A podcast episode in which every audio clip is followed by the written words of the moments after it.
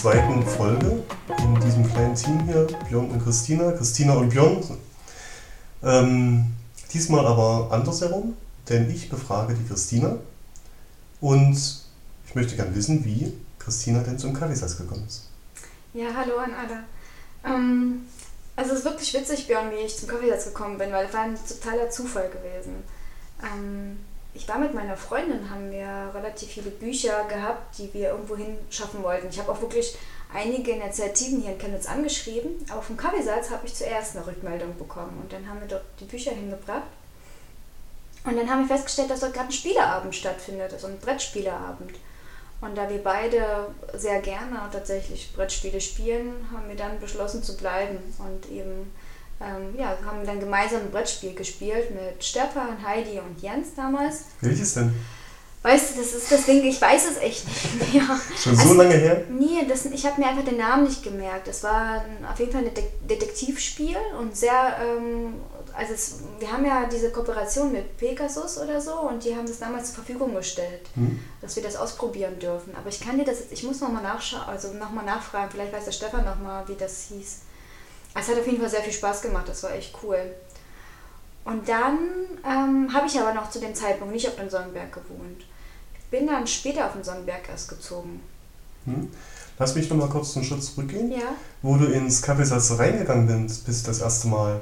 Was waren denn da so deine Gedanken? Also man geht ja diese kleine Treppe hoch, mhm. macht die Tür auf, ist in so einer Art Vorraum, da sind ganz viele kleine Zettel kleben dort und Zeitungen, die man sich angucken kann und Flyer und so weiter. Dann kommt die zweite Tür, die quietscht immer so ein bisschen. Und dann ist man drin. Und was hast du dir dann in dem Moment gedacht? Ich habe gedacht, boah, das ist so mega gemütlich hier. Das ist echt, also ich habe ich hab dann diese, gerade diese Lampe, ne, diese Stehlampe, die dort da so rumsteht, die macht einfach so eine Atmosphäre und dann, dass da eben Couch stehen und also die zwei im Endeffekt ja Sofas stehen und nicht nur Stühle, macht einfach eine sehr gemütliche Atmosphäre und also ich habe mich da sofort wohl gefühlt. Also wirklich von Anfang an. Ich, also, und das ist immer noch so, dass ich wirklich das wie so ein großes Wohnzimmer empfinde, wenn ich dorthin gehe. Und fühle mich da wirklich wohl. Und die Bücherwand ist so krass, ne? Ja, das ist natürlich total beeindruckend, ne? So eine Riesenwand. Ich hab, das hat mich natürlich als Bücherwurm habe ich mir natürlich dann gleich angeguckt, was es alles so für Bücher auch gibt. Ähm, und da ist ja alles an Genre dort vertreten ist, ja, also für, es ist wirklich für jeden was dabei. Das letzte Mal hast du mich ja gefragt, was habe ich mir denn da für Bücher angeguckt? Ja. Was hast du denn, denn für Bücher dort angeschaut? Ähm, tatsächlich habe ich mir solche alten Dinger eher angeguckt, weil ich da noch davon nicht so viel gel gelesen habe oder gelernt habe. Also wirklich so deutsche Literatur und sowas. Das fand ich ganz spannend. Aber ich bin auch ein Typ, der gerne so auf ähm, Psychotriller und Fantasy tatsächlich mhm. auch steht. Auch wenn ich derzeit das eher weniger lese. Aber davon ist auf jeden Fall sehr viel im Kaffeesatz zu finden. Sowohl, also wie gesagt, es ist ja alles durch die Bank weg, was du da alles finden kannst. Ja. Weißt du eigentlich, dass das Regal von diesen Büchern, das wurde damals von den Leuten, die das sozusagen alles eingerichtet hatten, auch selber gebaut? Und die Theke auch. Das ist alles selbst gebaut. Na, das erkennt man schon an dem Holz, dass mhm. es so ist, ja. Wir hatten ja auch, äh, letztes Jahr haben wir einen Putztag gehabt, da haben wir das ganze Regal geputzt. da war ich nicht da. Also es war schon ein bisschen Aufwand, ja. Alle Bücher raus, Regal putzen, alle Bücher wieder rein. Das glaube ich, sind ja Unmenge an Büchern. Ja, ja. Also wir haben das in mehreren Etappen gemacht. Aber ja, sollte ja auch mal gemacht werden, ein bisschen abstauben, das Regal, ja. ja. Okay, also war dort dieser Spieleabend. Genau. Und so bist du das erste Mal dort reingekommen? Genau, das war so, mein, so meine ersten Berührungspunkte mit Kaffeesatz. Und später dann bin ich eben auf den Sonnenberg gezogen mhm. und zwar in der Nähe vom Kaffeesatz. Und ähm, das ist jetzt interessant tatsächlich, Björn, wirklich, weil ähm, viele schimpfen ja so auf den Sonnenberg, ne? Und ähm, überall liegt hier Hundekot und solche Geschichten und so. Und so bin ich auch auf den Sonnenberg gekommen. Alle gesagt haben so, Gott, was ist denn auf dem Sonnenberg? Und ich habe gedacht, so, wisst ihr, wenn euch das nicht passt, ich suche mir was, wo ich was machen kann. So. Und, ähm, und da war dann der Kaffeesatz um die Ecke und da habe ich gedacht, naja, das wäre ja was, wo ich vielleicht was mitgestalten kann. Also ich wollte wirklich was mitgestalten, was mitmachen. Ich kenne auch den Zieten August, aber der hat es mich noch nicht so hingezogen, was auch total toll ist. Ich wollte lieber halt wirklich irgendwie eine Räumlichkeit, wo ich Projekte anbieten kann. Dadurch, dass ich ja auch drei Kinder habe, wollte ich auch was mit Kindern machen. Und du wolltest schon in diesem ich sage jetzt mal Dunstkreis von unten Lokomov. Dann gibt es noch die, ähm, dieses Kino, wie hieß das? Mm, Ich bin gerade. Also, du, du meinst das Nikola Tesla? Meinst du das Tesla? Das Tesla meinte ich jetzt nicht, aber auch das Tesla, ja. Und dann kommt noch ein Stückchen weiter oben so eine Art Kino und eine kleine Bühne. Mir ist gerade tatsächlich der Name entfallen. Ich Ja, manchmal dachte ist es mit so. K irgendwas, oder? Ich weiß es gerade nicht mehr. Hm. Ich denke, wir kommen da noch drauf in dieser Ja. Folge. Weil das ist nämlich auch sehr zu empfehlen. Da kam nämlich, also ich weiß nicht, ob es jetzt noch so ist, aber da kamen immer Kinofilme oder Theater wurde dort. Ich wollte gerade sagen, es ist doch eher ein Theater. Mhm. Komplex, natürlich. Komplex. Komplex, heißt es. Ja. Deswegen sage ich ja mit K. es ist halt komplex, ne? deswegen sind wir wahrscheinlich nicht drauf gekommen. Aber das sind eher Theaterstücke, die dort äh, gibt. Ich hatte dort mal ein Theaterstück gesehen, ja, ich auch. das war ganz cool. Aber ich habe dort auch schon Filme gesehen. Ah, okay, das wusste ich nicht. Genau. Und war das sozusagen von dir so, oder von euch, so das Ziel, dort ähm, in diesen, diese Ecke so zu ziehen vom Sonnenberg? Weil der Sonnenberg ist ja auch groß. Also gibt es ja auch Nee, das hat sich, nee, das hat sich eher durch die Wohnung so ergeben. Also Mhm. es war wirklich ein Zufall, äh, mal wieder, aber es hat total gut gepasst. Und dann eben, das ist, und jetzt kommt halt, wie das, wie das mit dem Kaffeesatz dann gekommen ist. Ich habe durch, auf das Foodsharing kommen wir dann noch zu sprechen, wo ich äh, Botschafterin bin, eine von fünf, ähm, haben wir halt eine Räumlichkeit gesucht, wo wir auch beim Regenwetter oder so ähm, so Kennenlerntreffen anbieten, wo die Mhm. Leute erfahren können, was Foodsharing ist. Und ähm, so bin ich auch zum Kaffeesatz gekommen, habe halt auch Stefan gefragt, Stefan ist unser Vorsitzender, ähm, wie sieht es denn hier aus, wäre das hier möglich? Und da hat er mir erzählt, dass wir sehr viele Stammtische haben und dass das hier total gut dazu passen würde. Und so, also so bin ich Mitglied im Endeffekt geworden. Und ähm, ja, also ich bin immer noch wirklich mit Herz und Blut dabei. Und ähm, mir macht das total, also mir macht das wirklich total Spaß, auch ähm, neue Ideen zu entwickeln. Was können wir darum noch anbieten in diesem wunderschönen Wohnzimmer dort? Ja, das ist ganz viel möglich auf jeden Fall. Und es ist wirklich, ich kenne auch sowas kaum, so in dieser Art, muss ich auch sagen. Also vor allem mit der Offenheit. Mit der Offenheit halt, Ja. dass man wirklich alles machen kann. Man kann, also gerade als Laie, Ja. einfach wenn man sich sagt, Mensch, in meinem Leben würde ich das nochmal gerne machen, dann kann man ins Kaffeesitz gehen und einfach anfangen, einfach machen. Und man wird oft auf offene Ohren stoßen. ja. Und Also, also, bei fast allen. Und so war das jetzt auch bei mir halt, also bei, dadurch, dass ich meine Kinder bedürfnisorientiert erziehe Mhm. ähm, und zum Beispiel mal meine beiden jüngsten äh, windelfrei aufgewachsen sind, also, Stoff, also die hatten Stoffwindel, das ist äh, Teilzeitwindelfrei nennt man das, aber es geht darum im Endeffekt, dass ich meine Kinder abgehalten habe und zum Beispiel jetzt meine Kleinste mit anderthalb schon keine Windel mehr trägt. Ähm, und da sind sehr, sehr viele Leute auch durchs Geburtshaus auf mich zugekommen, haben gesagt, Christina, kannst du das manchmal erklären, wie du das machst und mal für die anderen Leute mal was zeigen und so weiter und so fort, weil ich da halt auch wirklich mittlerweile einer der Erfahrenen hier in Chemnitz bin. Und da hatte ich zum Beispiel auch die Idee, im Kaffeesatz dazu ja einen Workshop anzubieten. Ist leider letztes Jahr durch Corona ausgefallen, Mhm. stand ja eigentlich schon sogar auf äh, Agenda. Genau. Ähm, so etwas würde ich zum Beispiel auch machen, weil als ich in den Kaffeesatz gekommen bin, ist es ja noch sehr erwachsenenlastig, was ja auch super ist. ähm, ich habe mir aber, ja, ich habe eben den Wunsch gehabt, das so ein bisschen breit gefächerter aufzustellen. Obwohl ich schon gehört habe, dass es mal sogar ein Krabbeltreffen gab. Also ein Polit ich weiß nicht, irgendwas politisches Krabbeltreffengruppe oder so. Also Ganz witzig. Und ähm, aber jetzt wieder halt mehr Interesse da war zu sagen, also vor allem weil wir ja jetzt ähm, auch mehrere Mamas geworden sind, Mhm. Auch Rosa auch, ähm, dass wir dort auch was für Kinder mit anbieten. Toni ist ja auch schon eine Weile Vater. Also sind viele Kinder sozusagen, also viele Eltern eigentlich im Ja. Kaffeesatz mittlerweile. Richtig.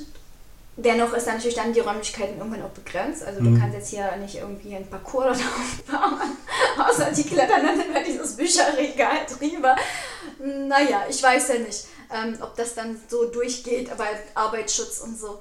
Aber ähm, ich habe jetzt zum Beispiel halt eben sehr viel Spielzeug dahin gebracht, weil zumindest so für kleinere, die eben noch nicht so überall und überall rumspringen, Ja. ist das halt eine totale gute Möglichkeit, sich ähm, wie so ein Müttertreff zu machen, sich dort gemütlich hinzusetzen, ein bisschen sich bedienen zu lassen, Tee zu bekommen und die Kinder spielen dort. Äh, Wo auch Väter sicherlich willkommen sind. Oder ist das Ja. nur Muttertreff? Oder wie ist das Nein, nein, um Gottes Willen. Ich, ich glaube, das war in meinem Kopf vielleicht deswegen so, weil so die ganzen PKIP-Kurse und so sind schon oft sehr mütterlastig. Hm. Und das hat einfach immer noch den Hintergrund tatsächlich, dass die Väter noch viel arbeiten gehen und die Mütter gerade in der ersten Zeit, wenn die noch so klein sind, eher diejenigen sind, die noch zu Hause mit dem Kind sind. Ja. Hm. Ich wollte noch mal kurz zurück zu dem Thema Windeln. Kannst du das noch mal ein bisschen näher erklären? Also mit, weil du hast gerade gesagt, windelfrei und dann aber Ja, so teilwindelfrei. Ja, das, ist, also das sind alles so Begrifflichkeiten. Ich bin immer nicht so der Fan von diesen ganzen konstruierten Begriffen irgendwie. Also im Endeffekt ähm, kann ich da gerne drauf nochmal eingehen. Also im Endeffekt, wenn wir uns genauer anschauen, ob Kinder eine Windel brauchen, ähm, kann ich das guten Gewissens verneinen. Nein, Kinder brauchen keine Windel. In anderen Kulturen durchaus haben die auch gar keine. Ähm, das heißt, es ist eine relativ neue modische Erfindung, Windel, dass Kinder eine Windel tragen. Und das ähm, hat einfach den Hintergrund, ähm, weil es den Eltern anscheinend den Alltag erleichtern würde. Würde ich jetzt aber mittlerweile, sehe ich ganz anders mittlerweile. Ne? Am Anfang habe ich das vielleicht auch noch so gesehen. Aber jetzt weiß ich, dass die Kinder von Anfang an, als sie auf die Welt kommen, signalisieren, dass die müssen. Ähm, es ist nicht so, dass die einfach pullern und so viel und ständig und überall hin. Das ist überhaupt nicht der Fall, sondern ähm, sie zeigen an, so wie die anzeigen, dass die Hunger haben oder dass die müde sind, zeigen die auch an, dass die auf Toilette müssen. Mhm. Ob klein oder groß. Ähm, Kinder haben unterschiedliche Signale dafür, wie die das einem anzeigen, aber es ist auch ziemlich zuverlässig. Ich finde immer bei den, also was mich immer so ein bisschen gestört hatte damals, war dieser, also dieses, dieser, diese Müllentstehung eigentlich bei den Wegwerfwindeln. Deswegen hatten wir damals bei unserem Kind auch äh, Stoffwindeln. Aber das waren nicht so die reinen Stoffwindeln, wie man sie ja so kennt von früher her, Mhm. sondern das war irgendwie ein Teil, der war dann irgendwie waschbar, das war schon so wie eine Hose und dann hatte man noch so eine Einlage irgendwie. Ein Teil hat man dann trotzdem weggeschmissen, aber nur ganz wenig. Und dann hatte man halt immer diese Windel gesammelt und dann einmal gewaschen ordentlich und dann konnte man die wiederverwenden. Und man hatte halt nicht diesen, diese Müllberge. Ja. Und diese Wegwerfwindeln, die hat man eigentlich nur für einen Notfall immer mal so zwei, drei Stück dabei und mehr nicht. Falls man mal irgendwo unterwegs war oder so und es ist nötig, dass man mal die Windel wechselt, dass man da was hat. Ja. Ist das auch sowas oder ist das bei dir eher bei Stoffwindeln so diese richtigen reinen Stoffwindeln, durch so mit den Tüchern? Nee, also wie gesagt, also ich habe ähm, zu Hause zum Beispiel auch gar die Windel ganz weggelassen, Mhm. sondern mir ging es halt wirklich darum, darauf zu achten, wann signalisiert mein Kind und Mhm. dann habe ich mein Kind halt über Waschbecken oder ich hatte so ein Töpfchen, was mir auch zwischen die Beine klemmen kann, Hm, habe ich abgehalten. hm, Ähm, also ich bin auf das Bedürfnis meines Kindes in dem Moment, als es mir signalisiert, ich muss auf Toilette, bin ich eingegangen, ohne dass mein Kind in die Windel pullern muss. So, das kannst du aber natürlich nicht immer bewerkstelligen. Also wenn du mal kochst oder so und du passt gerade nicht auf oder bist nicht aufmerksam genug, dann geht halt auch mal was daneben. Und für diese Fälle hab ich, äh, haben wir schon Stoffwindeln verwendet. Und zwar aber so wie du sagst, es gibt verschiedene Stoffwindelsysteme. Hm. Ich will darauf auch gar nicht unbedingt so viel näher drauf eingehen, weil ich bin kein Stoffwindelexperte. Ganz kurz aber mal. Ähm, ganz kurz, was du gemeint hast, ähm, nennt man Überhose. Die Überhosen bestehen meistens aus Pull oder aus Wollbock. Ähm, was also die, die muss man, also das, was aus Wolle zum Beispiel ist, muss noch nicht mal waschen. Das reicht, wenn du das mal auslüftest. Ähm, und das, was aus Pull ist, was halt so auch schon auch einen Plastikanteil hat, ähm, das wäschst du vielleicht einmal der fünf Male oder so, weil das äh, ist etwas, was ja gar nicht nass wird. Hm. Ähm, und du legst in diese Überwindel rein. Es gibt da auch verschiedene Dinge, was du reinlegen kannst. Aber wir haben zum Beispiel einfach nur Mullwindeln benutzt. Und ähm, die wäscht man dann halt. Ne? Also wenn es halt dann nass ist oder dreckig, dann lüftet man das ein bisschen aus, dass es mal ein bisschen trocknet und sammelt so viel, wie man ist. Und dann werden die gewaschen. Und diese Überhosen werden halt nur mal ab und zu gewaschen, wenn die mal doch was abbekommen oder nicht mehr so gut riechen. Hm. Das ist also eine der Stoffwindelsysteme, die man verwenden kann. Okay. Jetzt sind wir ein bisschen abgeschwiffen. Zu den Windeln hin, auch interessantes Thema. Aber wollen wir mal zurück zum Kaffeesatz und zum Sonnenberg kommen. Genau. Also, du hast gesagt, du bist auf den Sonnenberg gezogen. Da würde mich natürlich nochmal interessieren, gefällt es dir jetzt hier? Also mir hat es auch davor auch schon hier gefallen. Also ich habe da, ich habe da nie so die Berührungspunkte, glaube ich, gesehen mit dem Sonnenberg. ähm, weil ich halt ungern Menschen in Schubladen stecke oder irgendwie alles unterteile. Sicherlich, hier liegt definitiv viel Hundekot und das stört mich auch und ich mag das auch nicht so gerne. Ähm, jedoch ist es halt, ähm, halt eins der Dinge, die halt eben da ist. Aber der Sonnenberg hat einfach so viel mehr zu bieten, außer das. Und ich finde, wir sollten einfach ein Miteinander entwickeln, statt immer so gegeneinander. Und das passiert sehr viel auf dem Sonnenberg. Und das ist das, das ist etwas, was ich von vornherein wahrgenommen habe, weil dadurch, dass ich mit Kaffeesatz so verbunden war und mit Zieten August, mit Carola näher gekommen bin, habe ich mitbekommen, was hier für Macher und schaffende Leute auf dem Sonnenberg sind, die diese Probleme auch angehen und eben nicht nur meckern, sondern halt auch anpacken. Ne? Oder zum Beispiel durch die ähm, Bürger, ähm, äh, also da wo der René Jock halt eben ähm, der Stadtteilmanager ist, ähm, dass ähm, dort auch Subotniks organisiert werden, wo Müll gesammelt wird. Waren wir auch schon dabei mit Kindern. Das ist total cool. Und das ist etwas, was ich, ähm, was ich sagen möchte. Es ist halt nicht immer nur zu gucken, oh, was ist denn jetzt hier alles blöd und überall liegt rum, äh, Müll rum. Na, wenn da Müll rumliegt, na, dann pack, also kannst du es ja mitmachen. Und, das, ähm, und ich glaube, dadurch äh, verändert sich dann auch was, weil die Leute sehen das ja von außen auch, dass da was passiert. Nicht sofort und nicht jetzt, sondern manches braucht auch. Ich habe damals, das war auch witzig, ich habe dann zum Stefan gesagt, so Stefan, was denkst du, wird sich der Sonnenberg noch richtig entwickeln? Und er meinte, hm, naja, zehn Jahre wird schon bestimmt noch dauern. Und ich meinte, was? Zehn Jahre? Wirklich so lange? ähm, keine Ahnung. Also ich bin da vielleicht ein bisschen zu optimistisch und zu äh, ja, Sonnenschein, ja, Sonnenberg ja. halt. Ich sage auch immer, ich wohne nicht auf dem Sonnenberg, sondern ich wohne auf dem Berg der Sonne. ähm, aber ja, das ähm, spiegelt das dann halt doch wieder, dass es halt so viel möglich ist hier. Sehe ich mich genauso. Vielleicht nochmal, jetzt haben wir uns, glaube ich, auch in den anderen Folgen alle schon so ein bisschen zu dem Sonnenberg geäußert. Mhm. Deswegen will ich das natürlich auch nochmal machen. Bei mir war es so, ich bin aus Leipzig gekommen hier auf den Sonnenberg direkt gezogen. Und ich fand das total super hier. Die Häuser, die Wohnungen, die Mieten waren günstig. Und ähm, ich habe mich eigentlich total wohl gefühlt. Und dann erst so ein bisschen später habe ich mitbekommen, dass so der Sonnenberg so einen, einen unbegründeten schlechten Ruf hat. Und das konnte ich überhaupt nicht verstehen, weil also in Leipzig war viel mehr los. Da hat man schnell mal Leute sich auf der Straße prügeln sehen. Das habe ich hier auf dem Sonnenberg noch nie erlebt. Und auch Hundekacke, na klar, ist, die, ist das nicht toll. Aber das ist nicht nur auf dem Sonnenberg so, sondern auch in Leipzig gibt es Ecken, wo das sehr verbreitet ist. Und deswegen, ich kann nur sagen, ich fühle mich hier sehr wohl und vor allen Dingen gerade, dass so viele Leute sich hier engagieren für irgendwas und man die Leute dann natürlich auch überall wieder sieht, an jeder Ecke. Und das hat dann wie so ein, ich will nicht sagen wie ein kleines Dorf, aber zumindest fühlt man sich dann doch ein bisschen geborgen hier, weil man doch die Leute kennt, die Leute trifft auf der Straße und deswegen wohne ich eigentlich sehr gerne auf dem Sonnenberg. Und ich kann nur jedem empfehlen, hierher zu kommen und hierher zu ziehen, weil doch hier, denke ich, am meisten auch passiert. Ja, definitiv. Also hier sind so viele Kulturschaffende und ich bin ja jetzt auch bei der Bürgerplattform zum Beispiel und, oder bei Grüne Ideen mhm. und ähm, da habe ich halt auch Leute kennengelernt, die halt gesagt haben, ich liebe den Sonnenberg. Ich möchte gerne, dass unser Sonnenberg das und das bekommt oder das und das passiert. Ne? Zum Beispiel, wie der Lessingplatz sich auch verändert hat. Dass ähm, das schön für alle ist da und haben einfach angepackt. So, und das, das finde ich halt, hier sind wirklich richtige Macher auf dem Sonnenberg. Wirklich. Und im Kaffeesatz auch. Also, das ist, was ich halt auch toll fand. Ne? Als ich zum Kaffeesatz kam und gesehen habe, dass die Leute wirklich da Bock und Lust drauf haben. Und das ist ja auch alles im Ehrenamt, was passiert. Das mhm. heißt, die Leute nehmen sich einfach dafür die Zeit, hinter der Bar sich zu stellen. Stefan hat dann die ganzen Foodsharing, äh, die ersten Veranstaltungen mit begleitet und hat die Leute mit Getränken versorgt. Hat er in seiner Fre Freizeit gemacht. Ja, du hast gerade das Stichwort genannt, Foodsharing. schon wieder.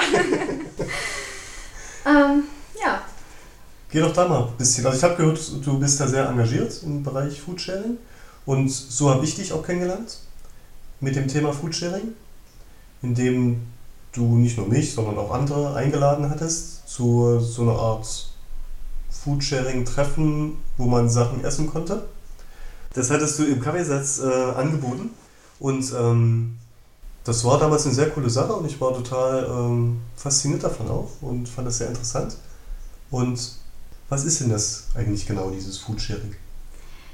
Da würde ich da gerne ein bisschen ausholen. So wie du letztes Mal in deiner Folge von Bitcoin die Geschichte erzählen wolltest, würde ich das gerne bei Foodsharing machen. 2012, der Raphael Fellmer, der hat ähm, fünf Jahre ohne Geld gelebt und gereist. Und der hatte tatsächlich auch Container damals. Und irgendwann hat er sich gedacht, das ist doch wohl eigentlich blöd, warum muss ich denn das Zeug jetzt aus der Mülltonne holen? Wieso frage ich nicht einfach mal direkt mal im Betrieb nach, ob er mir was abgibt? Was er eben nicht mehr verkaufen kann. Ja. Und so ähm, ist damals halt Foodsharing ähm, ins Leben gerufen worden. Tatsächlich ähm, parallel dazu hat jemand anderes, ich weiß gerade deren Namen nicht, ähm, hat auch Lebensmittel retten ins Leben gerufen. Also das waren zwei parallel die gleichen Ideen, die dort entstanden sind und die haben dann irgendwann fusioniert. Und ähm, ähm, es ging im Endeffekt darum, dass eben Lebensmittel vor dem Müll gerettet werden, also die nicht mehr verkauft werden können, ähm, dass sie trotzdem noch genießbar aber sind und Verwertung bekommen. Und ähm, 2014 ähm, hat die Maren Troschke gemeinsam mit anderen ähm, in Chemnitz eben die Foodsharing-Initiative ähm, ja, hier ins Leben gerufen und seitdem gibt es es halt in Chemnitz. Okay, also es ging von Berlin also so ein bisschen aus? Ja. Und dann gab es viele regionale Gruppen, ich, ist das so richtig? Naja, es Oder hat sich dann also ein bisschen. Es, nee, es hat sich dann wirklich, da ist es deutschlandweit, das ist sogar mittlerweile ein Stückchen weit international. Also ich glaube, es gibt es jetzt auch in Österreich, aber auch andere Länder werden nachziehen, weil ähm, also Foodsharing ist eine ziemlich große Community, die da entstanden ist. Also zuerst war es wie gesagt ganz klein und dann ist es so wirklich ähm, gesprüht richtig. Und mhm. es, äh, überall, es gibt so gut wie in jeder großen Stadt Foodsharing. Okay, und Gibt es dann Treffen oder wie ist das dann organisiert? Also wie finden sich denn die Leute? Also Foodsharing ist mittlerweile sehr stark organisiert. Es hat einfach den Hintergrund, dass zu damaligen Zeitpunkt, als es in Berlin stattgefunden hat, ähm, haben die wirklich erstmal wild drauf losgemacht und haben halt Betriebe angesprochen, haben Kooperationen geschlossen und haben dort halt eben Abholungen gemacht und die Lebensmittel gerettet. Ähm, je mehr Leute dazu kamen, desto mehr haben die gemerkt, wir brauchen hier eine Struktur und eine Organisation und noch eine Zuverlässigkeit. Ähm, also wurde eine richtige Organisation gegründet. Genau, also Foodsharing ist wie ein Verein eingetragen. Ähm, aber halt nicht jetzt in Chemnitz ist es nicht in Chemnitz der Foodsharing-Verein oder so, mhm. sondern es ist halt der Foodsharing-Verein. Deutschlandweit. Deutschlandweit mhm. und wir sind halt dem so ein bisschen untergeordnet und ähm, es gibt sozusagen einen Vorstand, die so die großen Entscheidungen treffen. Und wenn du jetzt zum Beispiel dich, ähm, wenn du Foodsaver werden möchtest, Foodsaver ist Lebensmittelretter, das mhm. sind halt diejenigen, die dann direkt bei Betrieben halt die Lebensmittel retten. Und kurze Frage noch, ist das nur bei Betrieben oder ist das auch privat? Ähm, also das, da, da müssen wir uns unterscheiden, da gehe ich also noch kurz drauf mhm. ein. Mhm. Also wie ich schon erwähnt habe, wenn du Foodsaver werden möchtest, meldest du dich halt auf der Internetseite Foodsharing äh, an. Mhm. Und ähm, dort gibt es jetzt zwei verschiedene Möglichkeiten. Du kannst jetzt ähm, auch ohne, dass du bei, Leben, äh, bei Betrieben halt rettest, kannst du zum Beispiel Essenskörbe zusammenstellen und die dort hinstellen auf die Plattform und dann kommt jemand, es ist wie bei eBay Kleinanzeigen und dann mhm. kann das sich jemand abholen kommen bei dir. Ne? Das gibt es diese Möglichkeit, dafür musst du im Endeffekt gar nichts weiter tun, außer dich bei der Foodsharing-Plattform halt einzuloggen. Wenn du jetzt aber Food Saver werden möchtest, dafür läufst du so ein, ähm, so ein Regularium. Und das wollte ich jetzt gerade ein bisschen erklären. Der Hintergrund da ist einfach, dass ähm, als die das gemacht haben, war, war das noch sehr übersichtlich. Dann haben irgendwann aber Leute angefangen, so von alleine welche äh, Kooperationen zu schließen und haben mhm. halt auch dabei viel Mist gemacht. Ja, und das ähm, soll halt nicht mehr passieren. Und deswegen gibt es halt ähm, Foodsharing, ähm, ja, gibt es da ganz klare Regeln, wie wir uns verhalten haben gegenüber Betrieben, aber auch gibt es Kooperationen auch mit Restaurants oder auch anderen. Also hat das so eine Bildungskomponente noch mit drin? Definitiv, das sowieso. Aber mhm. darauf kommen wir nochmal später äh, drauf mhm. hinaus, wo es dann darum geht, ob das nur Symptombekämpfung ist. Mhm.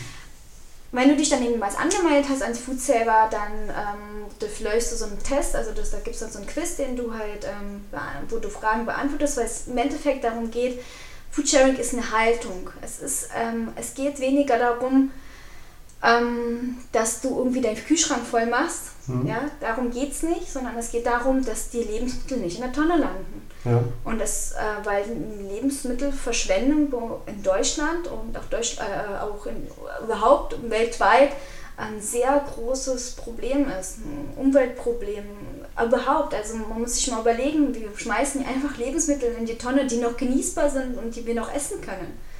Es ist zwar so, dass tatsächlich, ich glaube, 42 Prozent ungefähr in privaten Haushalten weggeworfen werden. Das ist das größte Problem.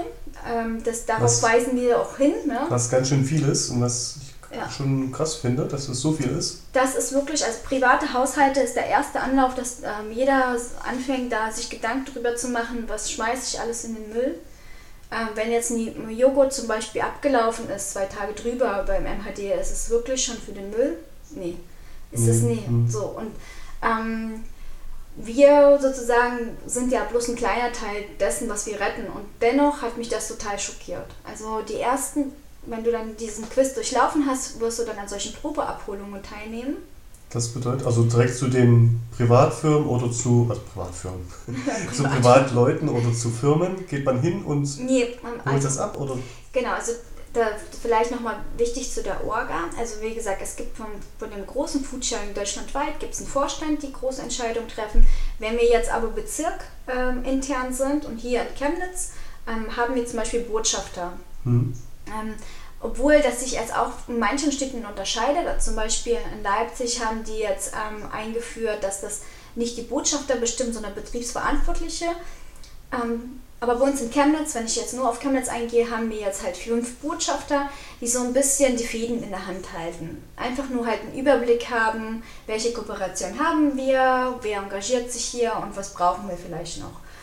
Kurze Frage, warum ist das so unterschiedlich organisiert in Leipzig versus Chemnitz? Also wird das von diesem Oberverein ein bisschen lose gehandelt, also gehandhabt? Also dass man gar nicht so ganz klare Vorgaben macht, sondern so sagt, organisiert euch mal selber, wie euch das passt. Ihr könnt das so oder so machen. Oder warum gibt es da so Unterschiede? Naja, ganz so lose ist es schon nicht. Es ist schon, dass es in Leipzig auch Botschafter gibt. Aber der Hintergrund ist dessen, ähm, dass wir eigentlich als Botschafter gar nicht unbedingt so viel machen wollen. Also das hört sich jetzt doof an, aber ähm, wir haben ja bloß den Überblick. Oder ne, im Endeffekt geht es darum, dass wir trotzdem als Community, als eine ganz, ganze Gemeinschaft gegen die Lebensmittelverschwendung kämpfen, für Lebensmittelwertschätzung Mhm. und ähm, da sollen alle mitmachen. Und oft ähm, hat es aber den Eindruck, wenn es Botschafter gibt, so wie uns hier in Chemnitz, dass wir sozusagen was zu sagen haben. Aber das wollen wir gar nicht. Und die anderen sich darauf verlassen. Genau. Dass ihr dann schon irgendwie was macht und was sagt. erstens das und dann aber auch denken, dass die dann deswegen nichts zu sagen hätten. Aber es Mhm. soll nicht so sein. Also es kann auch sein, dass irgendwann auch zukünftig irgendwann mal auch Wahlen eingeführt werden, Mhm. dass halt Botschafter auch gewählt werden. Aber das ist alles noch Zukunftsmusik. Derzeit ist es noch nicht so. Es ist schon eine, eine Vorgabe da. Also es gibt halt wirklich in jedem Bezirk einen Botschafter. Und Und der wird nicht gewählt, wie wird er bestimmt? also derzeit wird es in einigen Städten vielleicht schon gewählt, in einigen Städten nicht. Mhm. Also bei uns hier in Chemnitz ähm, war, ist es eher so, wir haben halt geguckt, ähm, wer von den Leuten ist zum Beispiel, also es gab ja schon Botschafter, also so bin ich zum Beispiel Botschafterin geworden, es gab ja schon Botschafter und dann hat man halt gesehen, okay, die brauchen jetzt noch Unterstützung, Mhm. dann hat man geschaut, okay, komm, wie kommen die, haben die die, die Haltung vom Foodsharing, das Mhm. ist äh, aufgesaugt, ja, Mhm. es ist das wirklich diese Haltung von, ich möchte, dass die Lebensmittel nicht in der Tonne landen. Das ist so ein bisschen eine Vorgabe. Dann, äh, wie komme ich mit, mit den vielen verschiedenen Menschen zurecht? Kann ich das unter einen Hut alles bringen? Wie viel Zeit habe ich ein bisschen dafür? Weil das ist auch ein Ehrenamt. Ähm, habe ich Zeit dafür, um da halt ähm, Energie und Zeit zu investieren? Sowas. Und dann ähm, sind halt die Le Leute, wurde mit denen gesprochen, die Leute durchläufst du auch so ein bisschen, ähm, auch ein Quiz musst du bestehen und so weiter und so fort. Und dann wirst du halt, kannst du halt Botschafter werden.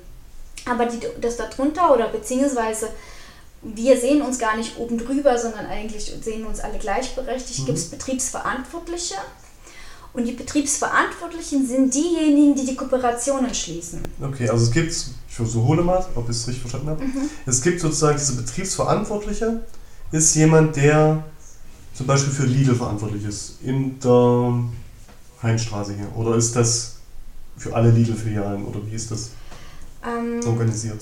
Also ich kann nicht ganz genau die Namen nennen, weil das mhm. dürfen wir nicht.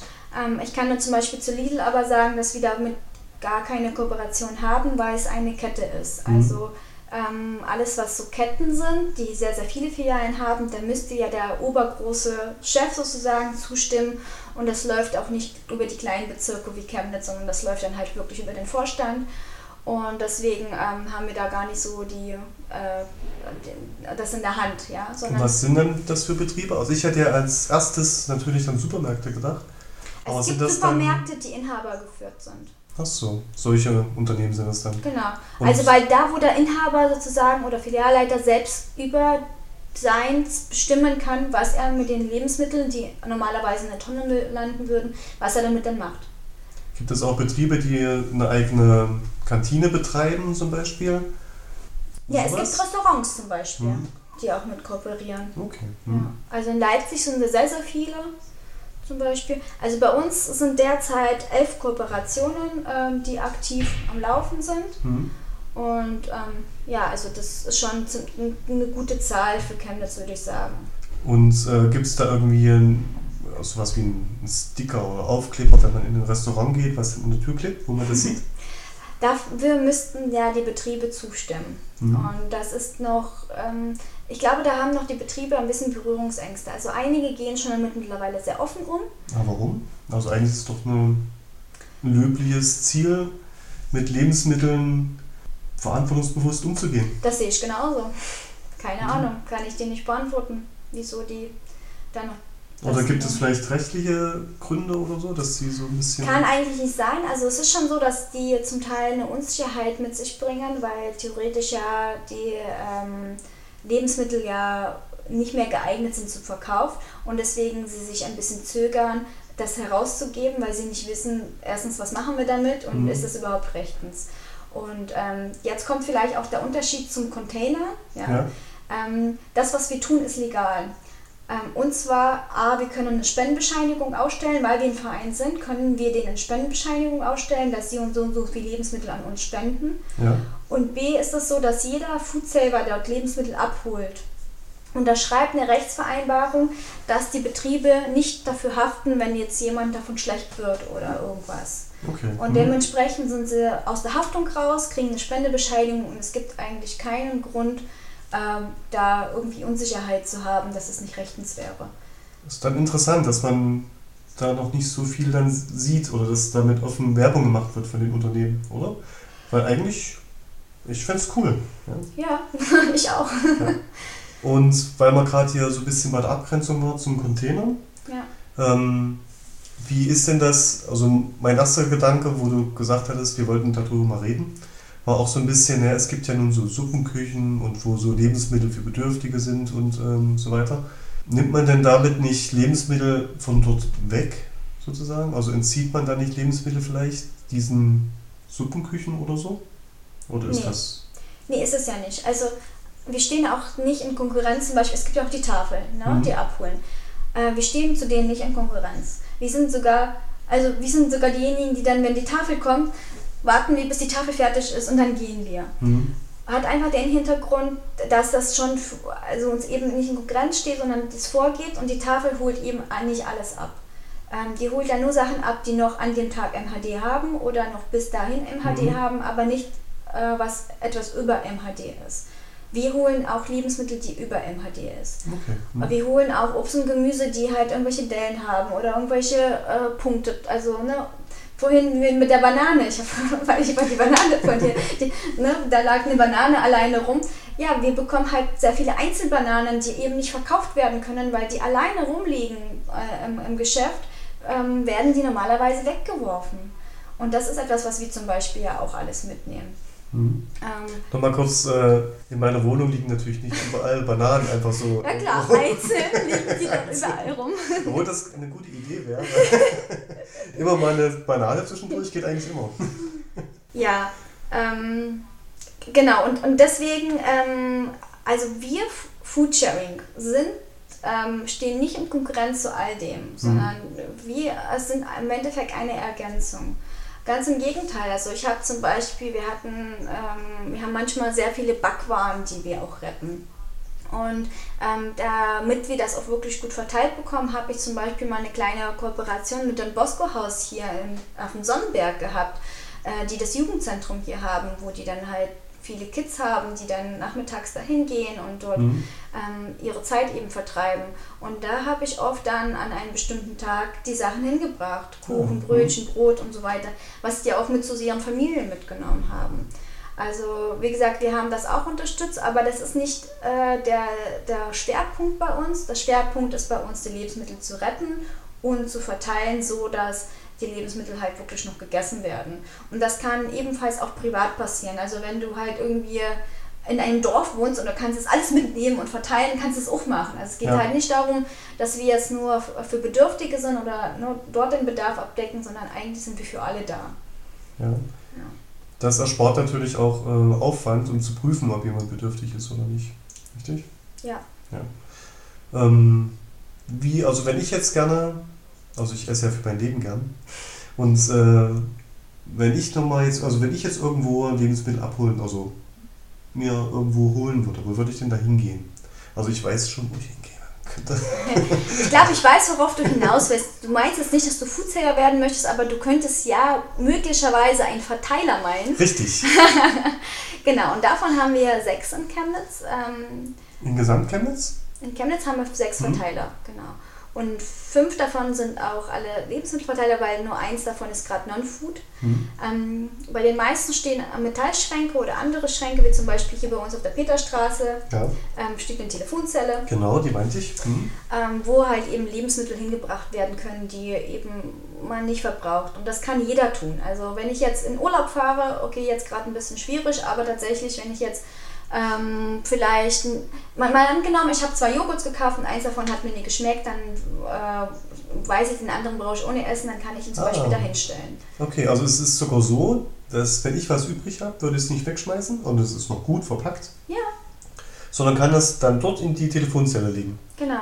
Also solange die Lebensmittel genießbar sind, ähm, ist das, dürfen die da geteilt werden. Deswegen ist es ja auch Sharing und Caring. Äh, nee, Sharing is Caring, so mhm. Dann wird das dann immer mal noch überprüft, also was da so drin so reingelegt wird von anderen? Ja, also die Verteiler ähm, werden schon von uns, A, werden die insofern geprüft, dass mindestens einmal die Woche, aber eigentlich häufiger jemand vorbeiguckt und ähm, vorbeikommt und sich anschaut, ob da halt Müll mit drin ist oder mhm. anderes Zeug. Ähm, zum einen das und zum anderen halt auch natürlich gereinigt wird, weil damit die Hygiene eben stimmt. Ja, genau. Mhm. Und Kühlung und sowas? Ähm, das ist halt immer, das kommt halt drauf an. Also das ist ja auch meist eine Kooperation, die da stattfindet, das so einen Verteiler aufzustellen, weil du kannst ja nicht einfach im öffentlichen Raum irgendeinen Schrank hinstellen. Ja, das ist in der Peterstraße, wie ist das da auch? Bei Delfin ist es angegliedert. So. Mhm. Genau, und wenn jetzt zum Beispiel Delfin sagt, ja, äh, diese Stromkosten, die wir äh, da, also ne, so ein Kühlschrank eben hat, das spendieren wir euch, weil das ist vielleicht auch noch ein Unterschied auch zu Suppenküchen und anderen Bedürftigen. Ne? Bei der Tafel verkaufen die das ja auch für wenig Geld, aber die verkaufen das. Mhm. Foodsharing nimmt weder Geld an, noch äh, hantieren wir mit Geld. Eigentlich haben wir überhaupt nichts mit Geld am Hut. Ja. Deswegen damals auch der Raphael Fellmer, der halt wirklich ohne Geld gelebt hat, das war ihm wichtig, dass diese Lebensmittel halt ähm, nicht unbedingt so mit Geld in Berührung kommen. Okay. Mhm.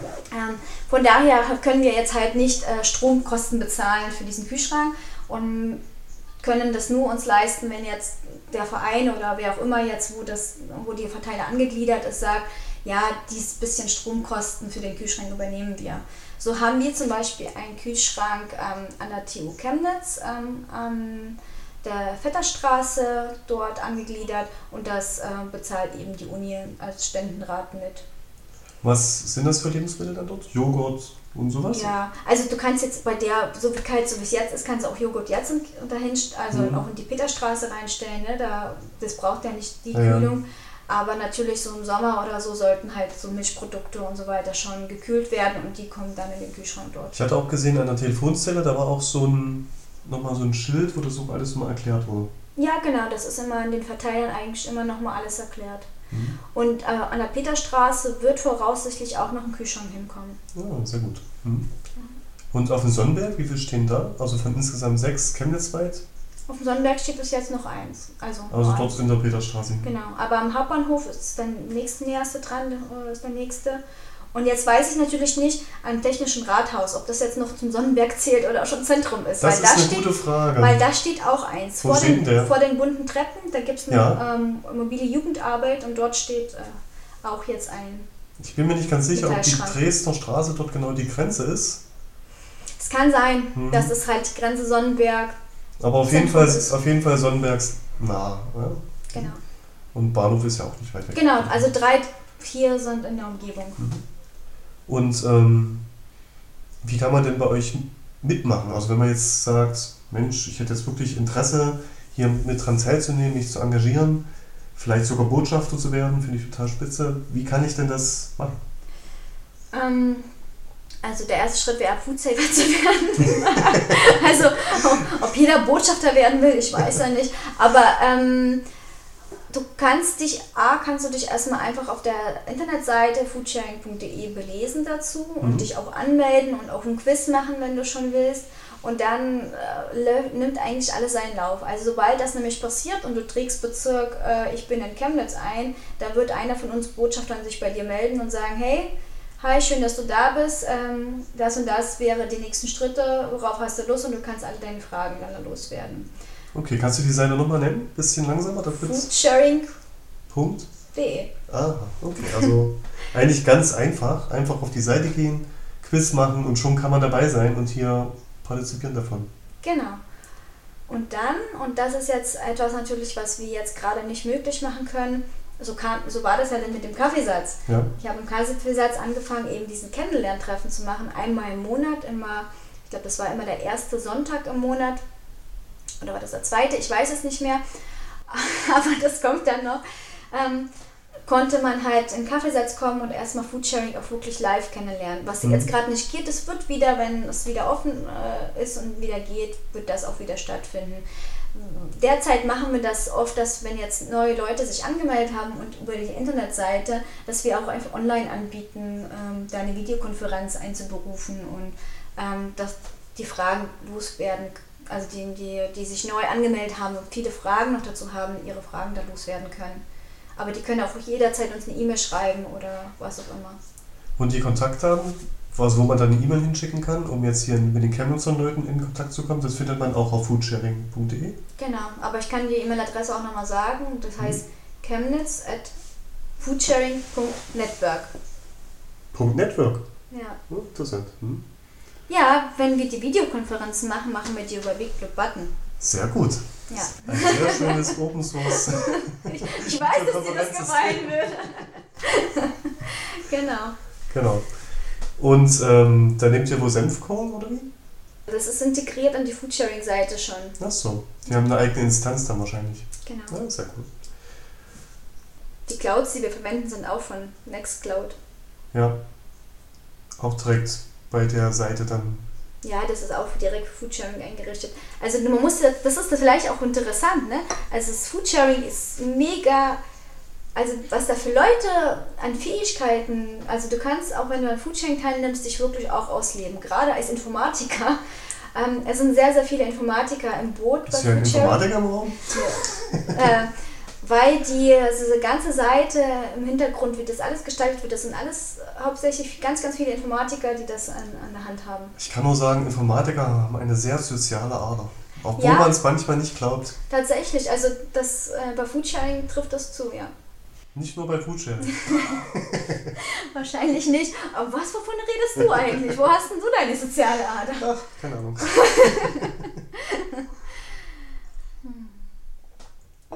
Ich wollte mal kurz auf das Thema eingehen, Sharing Economy, weil mir scheint so, dass Foodsharing ein Teil davon ist. Siehst du das auch so? Ja, genau. Also es ist ja jetzt, ähm, es gibt ja immer mehr Sachen, die geshared werden, die geteilt werden und ähm, auf unterschiedlichen Kanälen auch. Ne? Ob das jetzt ein Auto ist, damit halt eben, also gibt ja jetzt Verkehrswende, ist ein großes Wort gerade.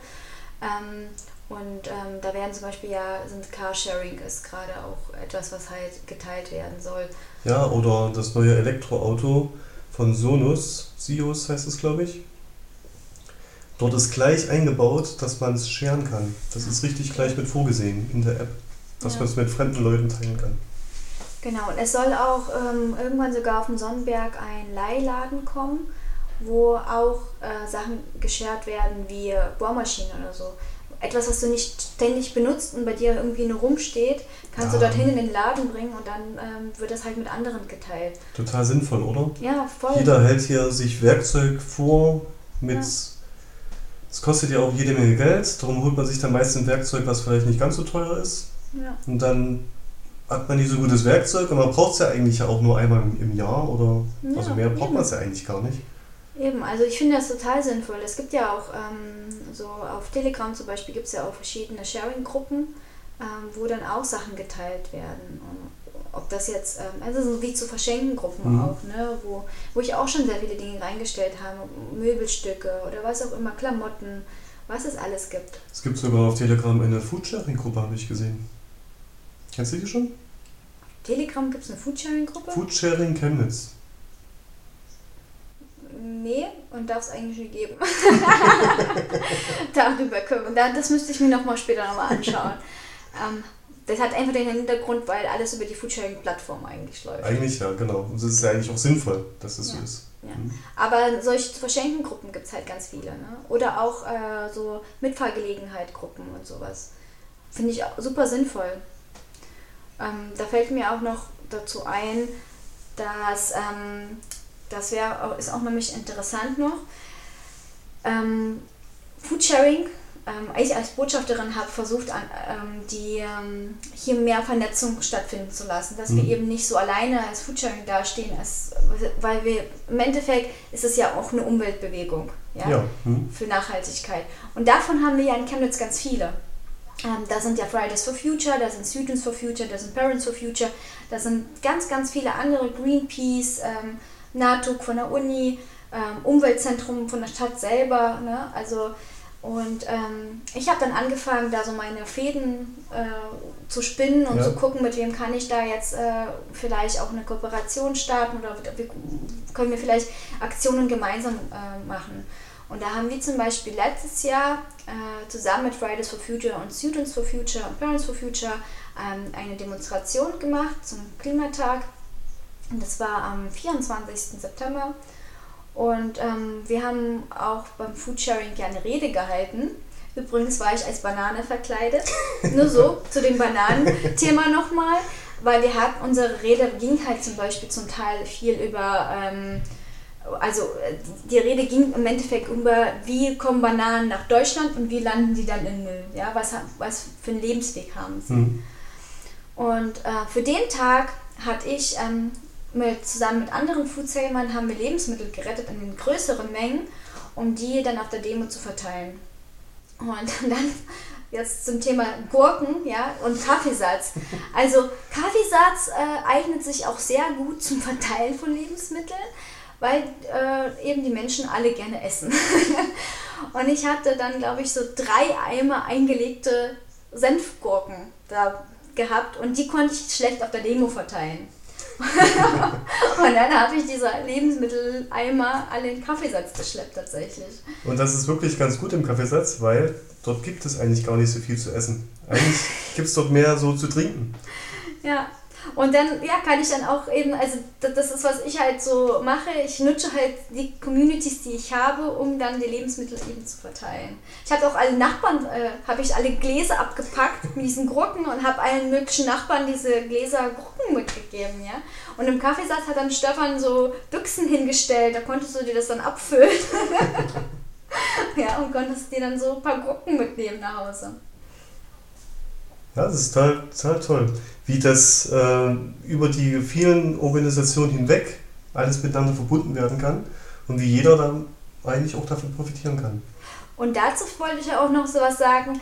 Derzeit ist es so, dass es sowas wie Vernetzungstreffen gibt. Ich habe mir das schon immer gewünscht. Wirklich. Mhm. Seitdem ich bei Foodsharing dabei ist, habe ich mir schon immer gewünscht, Leute, wir kämpfen alle für die Umwelt. Wir wollen alle, dass die Menschen bewusster, nachhaltiger äh, leben ähm, wieso ziehen wir da nicht an einem Strang und machen gemeinsame Aktionen? Und das hat sich aber bis jetzt alle nicht ergeben, weil jeder aus verschiedenen, verschiedene Wurzeln hat.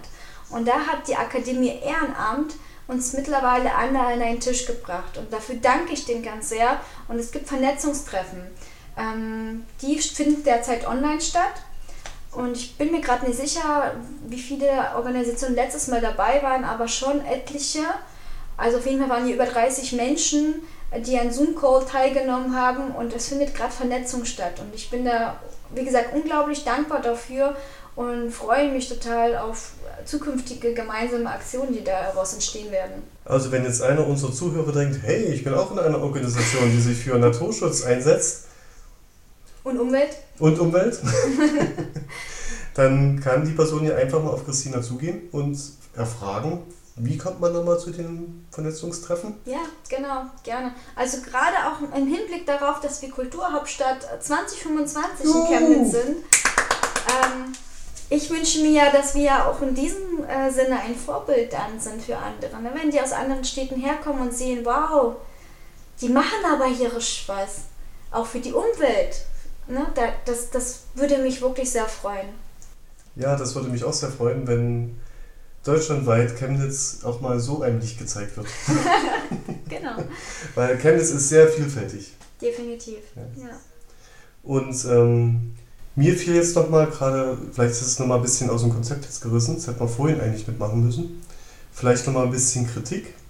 Und zwar, dass wir nochmal darauf eingehen, auf diesen ähm, Ursachenbekämpfung und Symptomebekämpfung. Symptome, ja. ja. Also ja, Foodsharing steht ja immer, ähm, also das habe ich tatsächlich so genau so gesagt bekommen. Ja, Foodsharing ist ja nun Symptombekämpfung. Ja, das kann ich nur so unterschreiben, das stimmt. Und jetzt kommt mein Aber. Ähm, das Aber ist aber, dass wir eben nicht nur Lebensmittel retten, sondern es ähm, engagieren sich sehr, sehr viele Foodsaver im Bereich der Bildung. Es können die uns zum Beispiel auch Schulen buchen und sagen, hier könnt ihr bitte unseren Schülern näher bringen, wie ich mit Lebensmitteln umgehen kann, dass es nachhaltig ist. Oder wie kann ich zum Beispiel so ein altes, hartes Brötchen, bevor ich das einfach in den Müll schmeiße, was kann ich noch damit machen? Mhm. Ähm, da haben wir mittlerweile über Jahre hinweg Wissen einfach angesammelt, weil wir sind kreativ in unseren Lösungen geworden. Also zum Beispiel, ich koche mittlerweile Sachen, die hätte ich vor Jahren nie gekocht, weil ich ja die Lebensmittel gar nicht dazu hätte. Ja. Zum Beispiel? Also ich bin durch Foodsharing wirklich durch, auf an Lebensmittel gekommen, die für mich äh, sehr neu waren oder wo ich, äh, letztes Mal hatte ich Zitronengras, ja wollte Kinder mitnehmen, habe ich mitgenommen, habe ich gedacht, okay, was mache ich jetzt mit Zitronengras? Habe ich gegoogelt, habe festgestellt, dass das viel so im, Asi im asiatischen Bereich verwendet wird, ne? Mhm. oder so, so ein Curry oder so eine Süßkartoffelsuppe. Ich hatte auch drei Süßkartoffeln an dem Tag gerettet. Also habe ich wirklich aus diesem Gemüse, aus Süßkartoffeln und anderem Gemüse mit Zitronengras ein leckeres Curry halt zubereitet. Ah, und das Zitronengras ist es so richtig frisch geworden. Also mein Gedanke blieb gerade hängen bei Süßkartoffelsuppe mit Zitronengras. Das könnte wirklich total lecker sein. Ja, eben. Und das, also, und auf solche Ideen wäre ich gar nicht gekommen, wenn ich bei Foodsharing wäre. Und ähm, gerade so altes Brot und Brot, da sind halt sehr viele Ideen mittlerweile entstanden, was kann man damit alles machen, weil sich die Leute natürlich beschäftigt haben, wir wollen nicht, dass Lebensmittel weggeworfen werden, was früher wurden die Lebensmittel auch weiterverwertet, wieso wird das jetzt einfach nur weggeworfen? Ähm, obwohl das noch eine Wertschätzung erfahren kann und auch gegessen werden darf.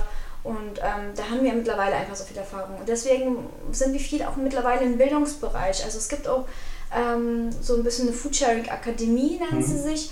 Ähm, die bieten sogar Online-Kurse an, ähm, wo es angemeldet werden kann. Und ja, also da ähm, die, die direkte sozusagen Rettung der Lebensmittel ist eine Symptombekämpfung, definitiv. Ja. Aber dieser weitere Gedanke zu sagen, ja, aber damit das überhaupt nicht dazu kommt, was können wir stattdessen tun? Wie kaufen wir ein, dass es nachhaltig ist? Ähm, wie verwerten wir die Lebensmittel, damit wir zu Hause nicht so viel Müll wegwerfen und so weiter und so fort.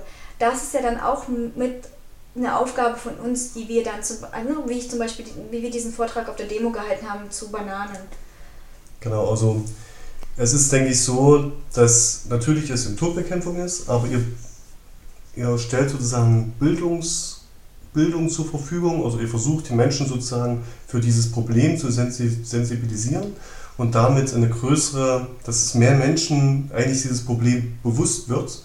Und wenn das dann sehr breit in die Gesellschaft irgendwann mal hineingetragen ist, dann kann sich vielleicht auch, noch, auch in unserer Gesellschaft etwas ändern, damit es eben nicht dazu kommt, dass so viel Überproduktion an, an Lebensmitteln vorhanden ist und die eben auch weggeschmissen werden, ganz viel. Was aus deiner Sicht, was sind denn die, die Ursachen, warum das eigentlich so passiert? Ich würde noch mal ganz kurz zurückgehen. Also erstens finde ich das total gut zusammengefasst, hast, was ich versucht habe zu erklären. Ähm, und zum anderen wollte ich noch sagen, dass wir trotzdem auch Veränderungen jetzt schon sehen. Mal angenommen, wir kooperieren mit einem Betrieb schon, der am Anfang sehr viel wegwirft. Und äh, wir nehmen das wahr, der Betrieb nimmt das auch erst dann wirklich wahr. Mhm. Weil vorher wird das einfach weggeworfen. So sammeln die das ja in den Mengen, äh, geben die das in uns raus und dann sehen die, wow, oh, das ist doch ganz schön viel. Und was schon öfter passiert ist, dass dann der Betrieb hat angefangen umzudenken und anders einzukaufen, anders zu kalkulieren, so dass die Mengen sich verringern. Ähm, das heißt, ja, ähm, selbst in diesen kleinen Schritten sehen wir da eine Veränderung und das ist wirklich toll. Ähm, die Gründe, die Ursachen für ähm, Lebensmittelverschwendung ist unsere Wegwerfgesellschaft. Ähm, mittlerweile ist das so, ich kann halt, ähm, also wir wissen ja mittlerweile auch gar nicht, wie wächst denn äh, eine Kiwi oder so, oder wie wächst denn äh, eine Tomate. Also das wissen wir schon, aber gerade in den Städten, Kinder die nehmen wahr, da gehen die Eltern in den Supermarkt, kaufen diese Lebensmittel und wenn dann halt eine Tomate schlecht ist, dann wird die weggeworfen. Punkt. Mhm. Ja. Aber dass das halt unglaublich viele Ressourcen verbraucht, überhaupt Lebensmittel herzustellen, das wird nicht wahrgenommen. Dass der alleine, dass das ein kleiner Samen, der in die Erde gesteckt wird, dass das groß es wachsen muss, dass dafür Wasser benötigt wird, dass es Nährstoffe braucht, dass es Licht braucht, dass es äh, Wind, also gerade bei Tomaten vielleicht windgestützt ist, was auch immer, ne? Ähm, das wird halt ähm, nicht wahrgenommen und dementsprechend können, werden die Lebensmittel auch so nicht wertgeschätzt. Ähm, das ist ein großes Problem, dass das halt eben äh, so eine Massenware geworden ist, was, was jetzt halt irgendwie überproduziert wird und dann weggeworfen wird. Und das funktioniert auch nur, weil das irgendwie bespritzt wird, äh, die ganzen Schädlinge bekämpft werden, was nicht mal Schädlinge sind und so weiter und so fort. Ähm, und wir mittlerweile waren im Supermarkt zu liegen haben, die wenig tatsächlich mit Gesundheit zu tun haben. Ja. Und dann wird es auch noch in Plastik eingepackt und dann habe ich noch mal noch mehr Müll.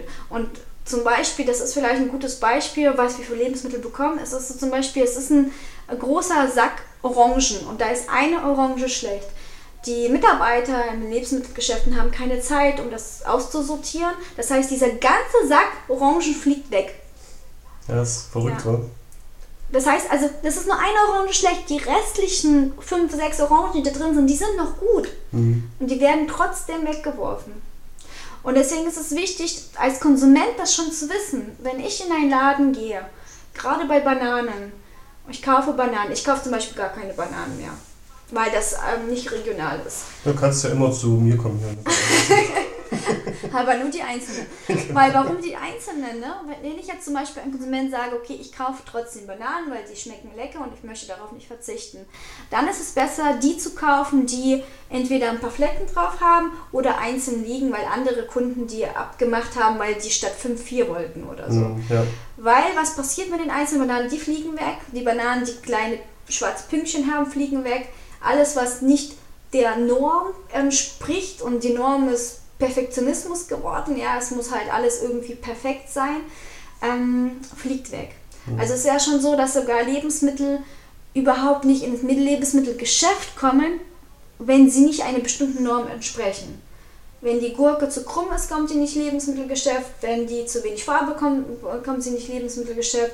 Wenn sonst was. Also das ist wirklich wenn man sich da tiefer einsteigt, da kann man eigentlich nur mit dem Kopf schütteln, wie viele Lebensmittel weggeworfen werden, obwohl wir ja wissen, wie viele Menschen auf dieser Welt auch hungern. Weißt du, ob das anders ist, wenn man auf den Markt hier geht und dort seine frischen Produkte kauft vom lokalen Anbieter? Haben Sie also da hier auch auf dem Markt, oder? Ja, hier auf dem Markt sind die, die Anbieter wenig regional. Es gibt halt mhm. da, also bessere Alternative ist wirklich äh, der Unverpacktladen hier um die Ecke. Peace Food kann ich empfehlen, weil das ja von äh, vieles davon ist vom Hof der, der bunten Kuh eben direkt aus dem eigenen Anbau.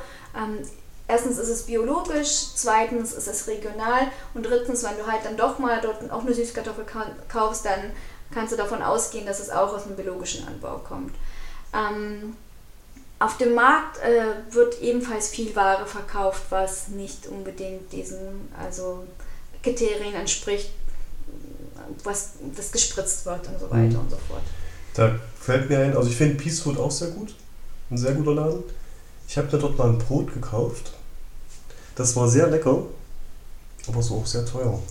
Und da dachte ich mir dann so, Mensch, klar, ich kann mir das vielleicht leisten, aber jeder hier gerade auf dem Sonnenberg kann sich das ja auch nicht leisten.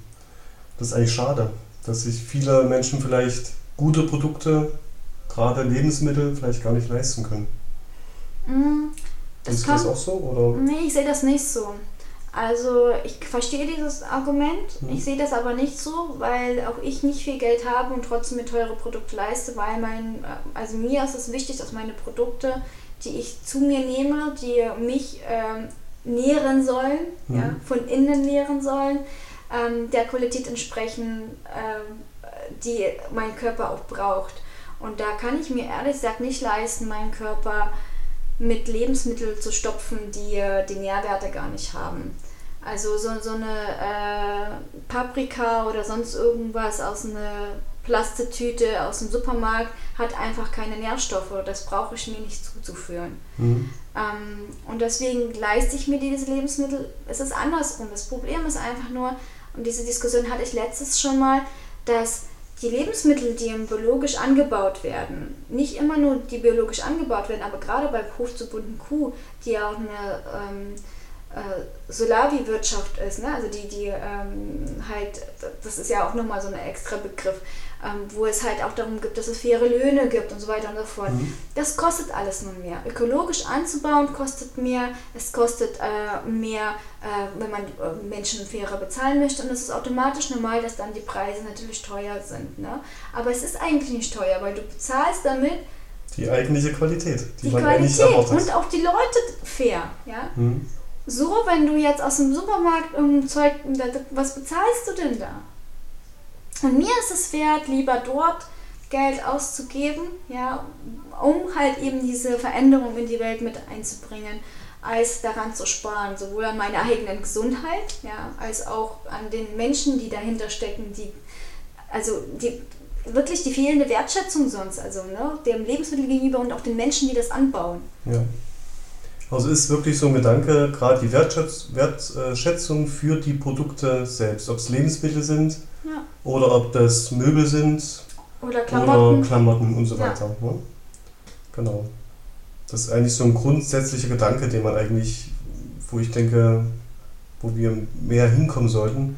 Alle, also es gibt ja schon viele Menschen, die machen das, aber ja. eben noch mehr in der Breite, dass wir Produkte viel mehr wertschätzen und dafür auch bereit sind, was zu bezahlen. Und eben nicht immer nur, übrigens gilt das auch in der IT, fällt mir gerade ein, äh, und nicht immer nur aus, auf den billigsten Preis zu schauen und da vielleicht auch dann eben eine mindere Qualität zu holen, sondern eben ein Produkt mit einer hohen Qualität lieber. Ja, also damit tust du mir nicht nur dir selber was Gutes zur Gesundheit, du tust der, der ganzen Umwelt was Gutes. Mhm. Und das ist ja, das ist ja was, wo wir wieder hinwollen. Und da zählt auch die Sharing Economy mit rein. Lieber ein gutes, richtig gutes Produkt, was lange hält, wo sich mehrere Leute noch mit dran beteiligen können.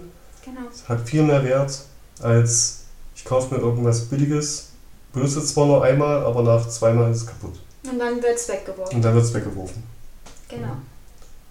Ja, ich denke, das war heute wieder eine sehr interessante Runde.